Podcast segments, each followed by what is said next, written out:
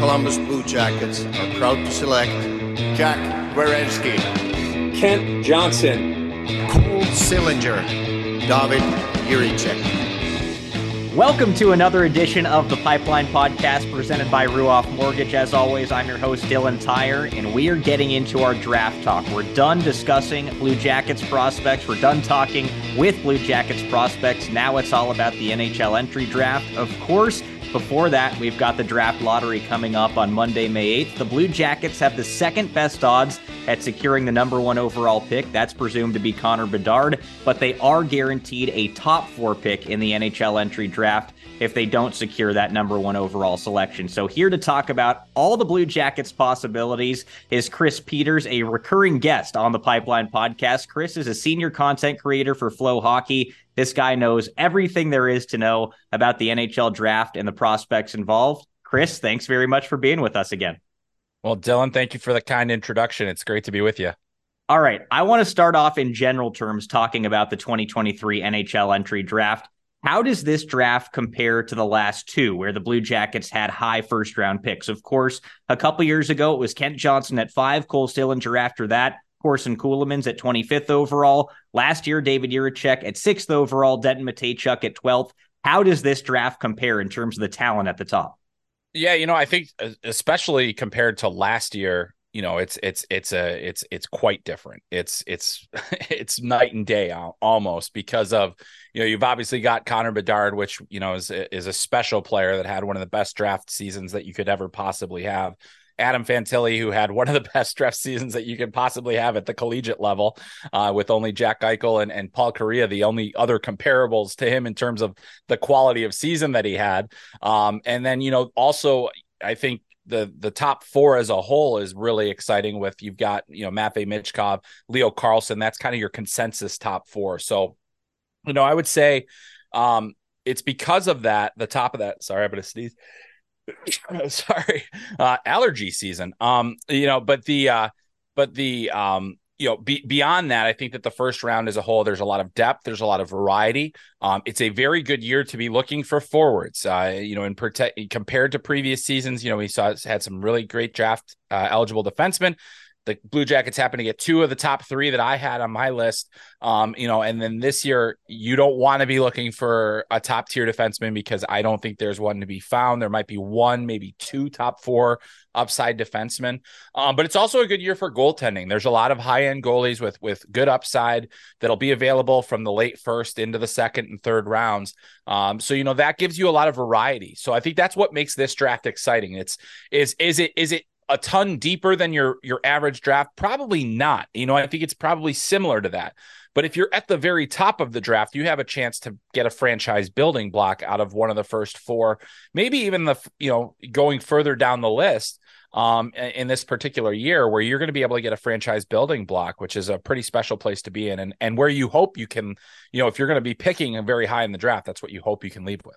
Yeah, it's very exciting to hear that. That's, of course, what the Blue Jackets are looking for at the top of this draft. Again, they will be selecting in the top four. Hopefully, if everything goes right for them, they'll be selecting number one overall and drafting a player by the name of Connor Bedard. You and I talked about Connor Bedard ahead of the World Junior and kind of the comparison between he and Adam Fantilli. At that point, there were conversations where, hey, is Fantilli going to challenge Connor Bedard to be the number one overall pick?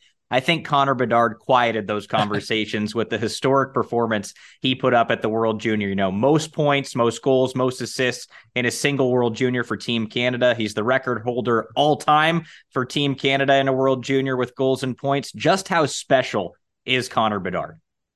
Boy, I mean, how many ways can you put it, really, honestly? I mean, you look at the numbers, and certainly they're astronomical. I mean, like, you know, it's hard to even compare it. Sidney Crosby had an amazing pre-draft season. Connor McDavid had an amazing pre-draft season.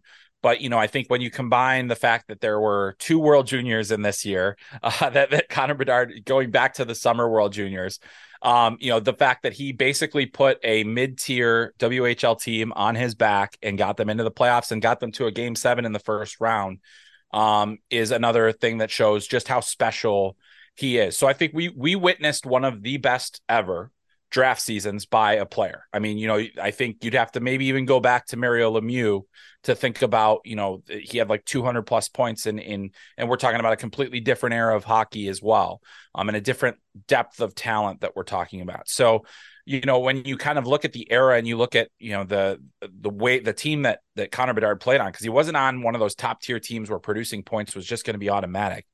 You know, he basically had, you know, 140 point season and had goals upon goals upon goals, and, you know, just really torched everything. So to put it in, you know, the only way to really put it into context is just to continue to look at the numbers. Averaging over 2.5 points per game is, you know, Crosby level in terms of production. It's better than what McDavid did in his draft season, though, you know, there were a couple of things that he broke his hand at the season. There were some mitigating factors, but at the same time, when we talk about the level of dominance, you know, I think that Connor Bedard had one of the great seasons ever. The one caveat I do want to include in that is that having a great junior season doesn't necessarily translate to being an automatic amazing NHL player. But I do think that I don't think Connor Bedard is going to be Connor McDavid in terms of level of impact. I do think he is going to be a special, you know, perennial all-star, potential future Hall of Famer kind of player, because he is, you know, at least a generational goal scorer. You might say he's, you know, generational in nature in terms of what he did this season. A big thing that the Blue Jackets are in search of is that number one centerman. Connor Bedard does play center, but is he an NHL center? You know, I think he probably is. You know, I think that at his size, it definitely, there aren't many. We had this discussion about Jack Hughes. We had this discussion, you know, guys like Brayden Point had to overcome that kind of, you know, concerns about their size. And that's really the only thing holding Connor back. I think his intelligence, his pace, his competitiveness, you know, the fact that he has worked really hard to strengthen his body and especially his lower body. I mean, he has some real drive to his lower half there, and that allows him to compete with bigger, stronger players. And he was knocking guys off pucks, you know, throughout the playoffs, and you know, so it's just, you know, the wear and tear. So I think, yes, he can.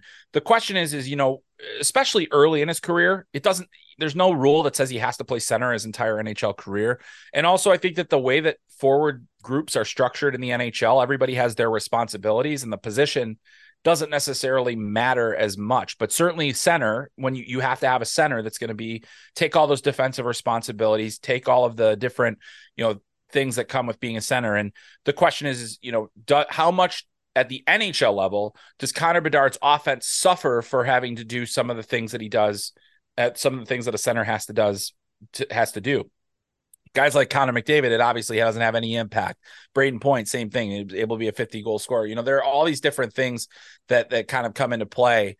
But I do think that for him, you know, odds are, because he's such a play driver, he'll remain a center. He might start on the wing, and there's nothing wrong with that. I mean, he's probably, you know, he could be a 30 to 40 goal scorer as a rookie the way that he scores now. I think it'd be a lot easier for him to potentially accomplish that if he were on the wing. But I think it's just going to come down to a team that wants to where they're at in their development as a franchise, what kind of support they have around him.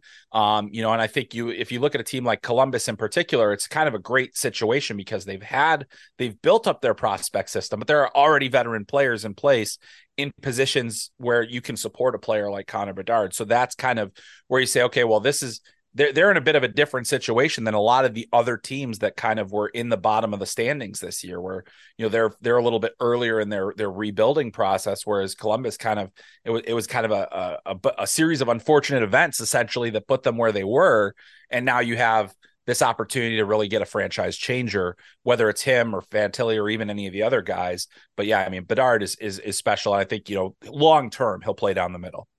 90 goals in 71 games this season between the WHL regular season and playoffs and the Winter World Junior. You've already brought up names like Sidney Crosby and Connor McDavid, and whenever you say the name Connor Bedard, those two names always seem to follow. First of all, are those comparisons fair? You just said that you don't think Connor Bedard will have the same impact on the National Hockey League the way that Connor McDavid does, but are those comparisons still fair? And, you know, I know this might be tough to do, but does Connor Bedard remind you of anyone past or present in the National Hockey League? Yeah, you know, I think of the guys that that he plays most like. I feel like Steven Stamkos is probably the most direct comparable to him, just as a high-end goal-scoring talent. You know, Stamkos had a 60-goal NHL season, I don't think, you know, he doesn't play at the pace of a McDavid. He doesn't, you know, have the all-around game of a Sidney Crosby. And that's really where, you know, I think that the issue is that, you know, McDavid is a freak of nature who skates like nobody else on earth. And that's kind of, you know, that's the separating factor between him and everything else. And also he processes the game at a speed that is incredible. That, you know, if he was just that fast, it wouldn't matter because his brain wouldn't work fast enough to keep up. His does. So it's hard to say, because like, I think stylistically you could see a lot of different little elements of things, like, you know, especially Bedard's hockey intelligence overall and understanding of time and space. But to me, I think, you know, I definitely look at a guy like, if he has a Stamkos level impact, that's a Hall of Fame impact practically. I mean, you know, the guy that's captained multiple Stanley Cup teams and, you know, had multiple 60, 50 goal seasons, you know, that's pretty impressive. So yeah, but I think that's going to be the challenge for a lot of us, is that there are so many, you know, physically, Connor Bedard is different from Sidney Crosby and from Connor McDavid to a certain degree. You know, skating wise, it's a little bit of a difference from McDavid. He's probably in a similar realm as Crosby with the feet and things like that. So, you know, I mean, it's really difficult to quantify because we've only seen him dominate, really, you know, and so it's kind of the expectation is that he's going to come into the NHL and he's going to be an immediate impact player. Whether it's going to be to the same degree as a Sidney Crosby, who had, you know, had over 100 points as a rookie, that might be a lot to ask for, you know, because especially since 100-point scorers just are rare at this point. But, you know, I do think that there is a lot there that suggests we're talking about an abnormal rookie, you know, a guy that is going to do something very special next season, just because he's so intelligent and so, you know, just so proficient. And every single shot that he takes, you feel like it can go in. And that just does not, there are not many prospects that I've ever watched where it's just like, if he shoots it, it's probably going in, you know, like that's a pretty special trait. All right, let's talk about Adam Fantilli, because if Connor Bedard didn't exist, Adam Fantilli would in all likelihood be the consensus #1 overall pick this year. Had an unbelievable Hobey Baker season in his freshman year at the University of Michigan, best player in college hockey, 30 goals, 35 assists, 65 points in just 36 games this season. How big is the gap between he and Connor Bedard? You know, I think it's significant enough, you know, just because of you look at what Connor Bedard did and there's just nobody that came close in terms of like that level of production. What I would say is that if you are viewing Adam Fantilli as a consolation prize, you're undershooting his value, because he is, you know, he has a lot of the traits. If Connor Bedard had the physical traits that Adam Fantilli has, we would be talking about the greatest, you know, the greatest player in history, probably. But he doesn't. And Adam Fantilli doesn't. Closer to 6'2", 200 pounds, plays the game fast, plays physical, you know, has that goal scoring ability, has the understanding of how to make plays, makes plays down low. He's a little bit more aggressive physically, a lot more aggressive physically. Honestly, he's got some snarl to that game. So, you know, I think that that's the separating factor is Adam Fantilli has so many of the traits of a #1 center that you're saying, okay, well, this guy is going to set us up for a long time. You know, I think that where the real gap is beyond the physical side is I think that Connor Bedard rather is a better processor of the game, which is a significant separating factor. And I would say, you know, if you look at the top four players, Fantilli might be fourth in that, but he's still it's still a very high bar in terms of, you know, hockey sense and the relative, you know, the way he processes the game. Because I mean, sometimes he does, he'll skate the puck into trouble, or he'll make a play or kind of doesn't give himself a lot of options, or he tries to take on too many guys at once, which is, you know, he at his age, he's never been at a level where he wasn't able to do that effectively. You know, but I think that the thing that really strikes me about Adam Fantilli is we've seen tremendous progression in his game. You know, he's been in the United States. He's Canadian born, but he's been in the United States for the last 5 years, essentially. Started at Kimball Union, which is a prep school out east. And then he went to the Chicago Steel for 2 years. Then he went to, you know, college and was dominant. And you know, he was an outstanding player in his last year in the USHL. He was the leading goal scorer in his rookie season in the playoffs.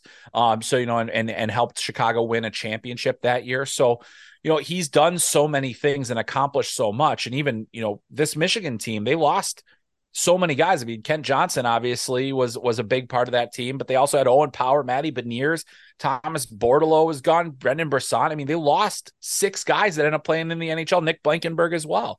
You know, so they lose that, and then they bring in this kid, and he's able to essentially take the place of multiple of those players in terms of his production and what he ultimately accomplished. You know, he missed 5 games, so he actually outproduced Jack Eichel's freshman season in a per game basis. A 1.88 points per game is, you know, it's far greater than what Jack Eichel accomplished. And really, you know, you have to go back to Paul Correa, who essentially had 2 points a game, over 2 points a game as a freshman at Maine, on a super team, by the way, that, you know, that's what we're talking about. So, I mean, Adam Fantilli is a very special player. When I say, you know, I kind of wrote it, even, I think it was back in October, I was like, this guy's not a consolation prize. Don't call him that, because, you know, he has the potential to be a franchise building block in the same way. You know, Jack Eichel is the comparable because he had the same draft year as Connor McDavid. And it's kind of that similar situation. They were thought to be closer together. One fully pulled away. But, you know, even though things didn't work out in Buffalo, as we're seeing in these playoffs, Jack Eichel, very much a number one center that can be a franchise building block. So, I mean, that's what we're talking about with Adam Fantilli. Those guys, well, Connor Bedard played junior hockey this year. Adam Fantilli played college hockey this year. Leo Carlsson, he's kind of the consensus third prospect right now, played professionally over in Sweden, had 25 points in 44 games, one of the most impressive U20 seasons in that league. What do we need to know about Leo Carlsson, and where's kind of the gap between he and then Adam Fantilli in front of him? Yeah, I'd say that the gap between Fantilli and Bedard is not as is bigger than what we're seeing between him and the other two guys that he's kind of with grouped in that, like, not Bedard tier, that's still at the very top of this draft. And I'd say specifically with Leo Carlsson, you know, we're talking about a guy with tremendous size, a guy that can play down the middle. You know, a guy that has great hands. You don't often see that. You know, his feet are okay. They're not amazing. He's not a great skater, but he's a good enough skater at his size. And I think he thinks the game at an incredibly intelligent level. He understands. I mean, the fact that he put up the points that he did this year in the SHL as a U20 player on a team where, you know, they weren't necessarily, Orebro is not the top tier of the league every year. So he's in there and making a significant impact, and played professionally at 16 as well. You know, so this is a guy that's kind of been doing it and proving it. We saw him at the World Juniors this year. Tremendous outstanding performance from him at the World Junior Championship. Was, you know, their best player in some of their most critical games.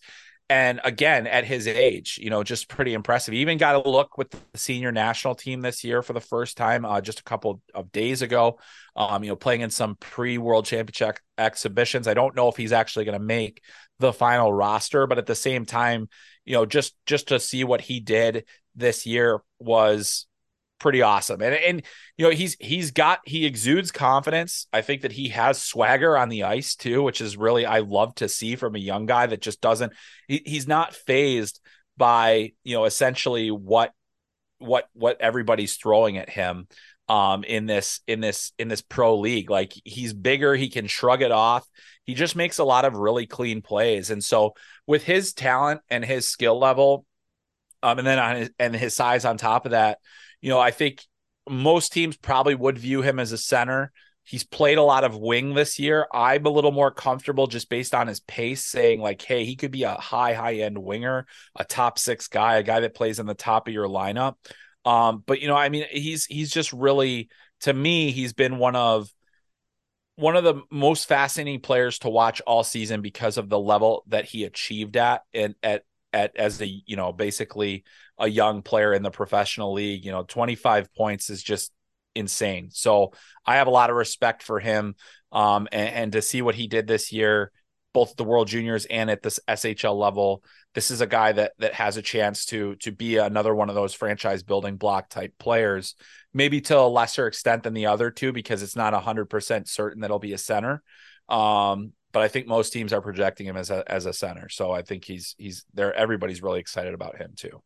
All right, the three players that we've discussed so far, all projected as centers in the National Hockey League. The last guy in this conversation, kind of the consensus 1 through 4, that it's always been these four guys. I want to get to Will Smith in a moment because he's kind of knocking on the door of that conversation.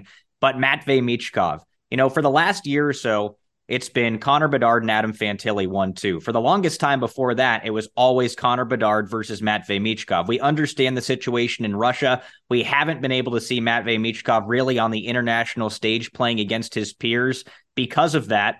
You think back to one of the last times we did get to see that, not including the canceled World Junior, but that U18 where Matvei Michkov was the best player there. He scored 12 goals. He was better than Shane Wright. He was better than Connor Bedard. But that conversation is kind of quieted around Matvei Michkov, I think for obvious reasons. But does he still deserve to be in this conversation? Is he that elite player, even though he is projected to play on the wing?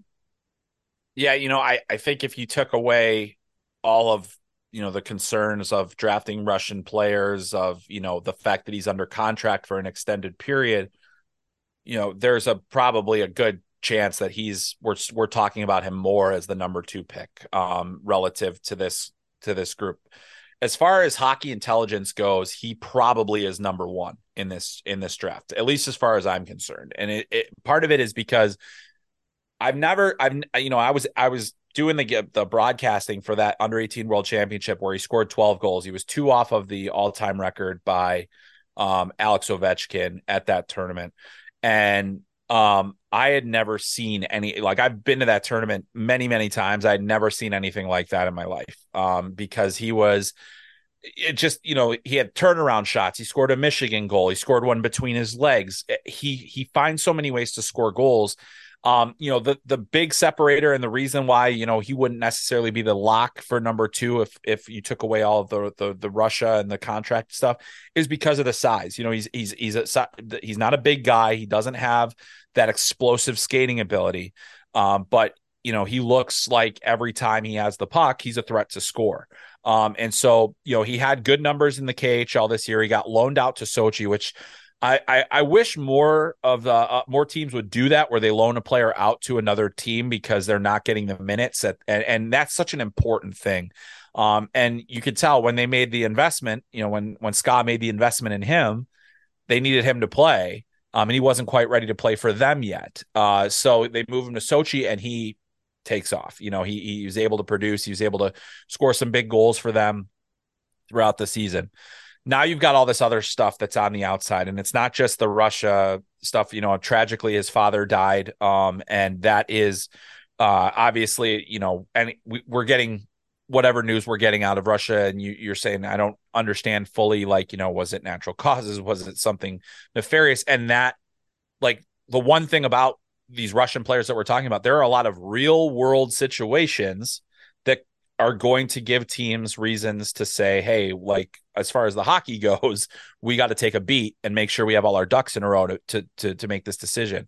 And on top of that, you're also thinking this is a young man that's gone through a very traumatic experience in his life, in the biggest year of his life, to this point.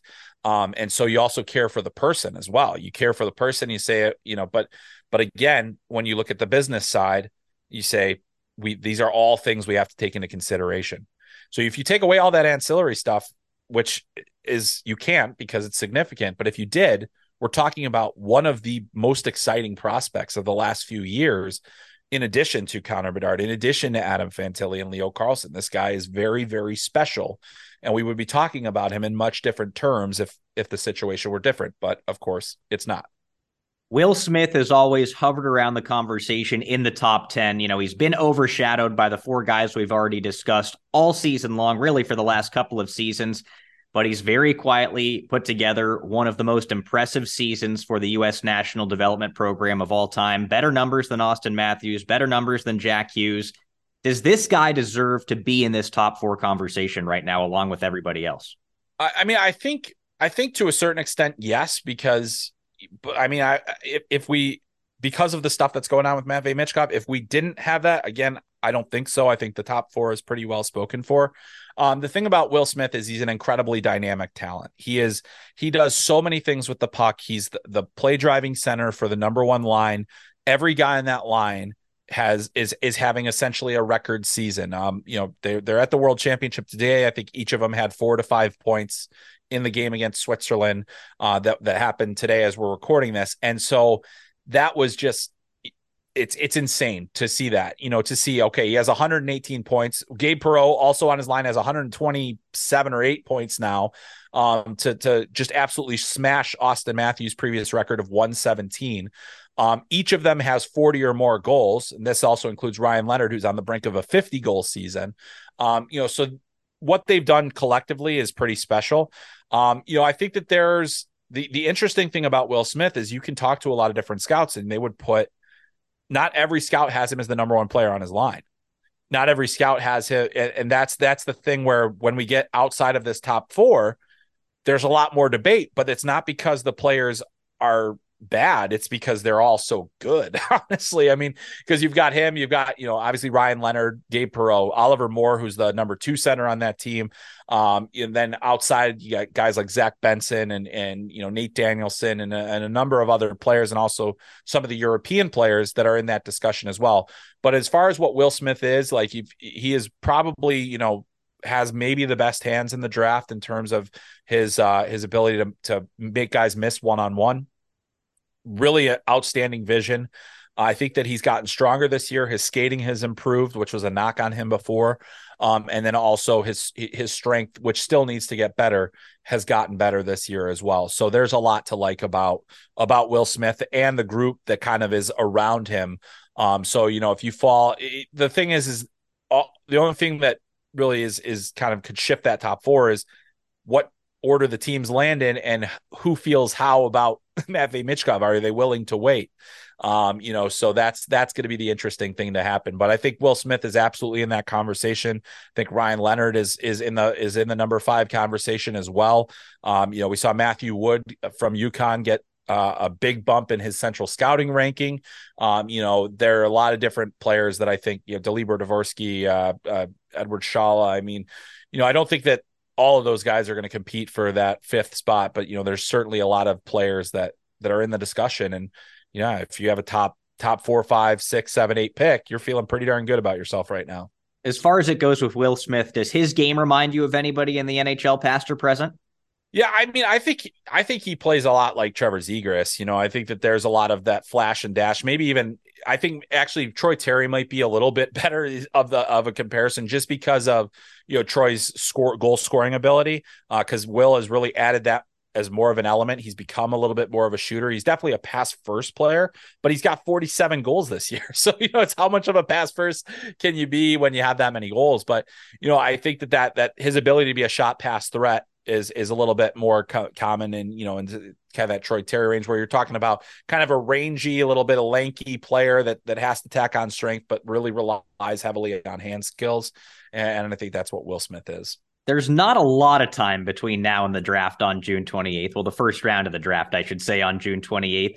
But is there anybody that could sneak into this top four, top five conversation that we haven't already talked about? There are always late risers, right? Like, it wasn't like Juraj Slafkovský was always going to be the number one overall pick last year. A little bit different of a situation there because he was going to be a high pick. But is there a player, maybe it's somebody that we have already talked about, that could really disrupt things? I mean, I think one of the guys that is disrupting it right now, and who I've been, talking with more and more scouts about is Ryan Leonard. And Ryan Leonard is the lowest scoring of the three players on his line. However, he plays a much different style. He's very much, he's very strong. He's physical. He can change the game in one shift. Essentially, he is dynamic, hand skills, and then on top of that he's got a tremendous shot, and is on the verge of scoring 50 goals this year. I think because of his combination of physicality and skill, that's why all of a sudden, and why I mentioned that we talk about guys like Will Smith, not everybody that's watched the NTDP all season is saying that's the number one, that's the first guy we would take off of that team, which is no knock on him. It just speaks to how dynamic that group has been And so I do think that of those players, Ryan Leonard has a chance. Certainly Zach Benson, who does not have the size, but he's tenacious. He's hard on the puck. He's got great vision. He makes plays.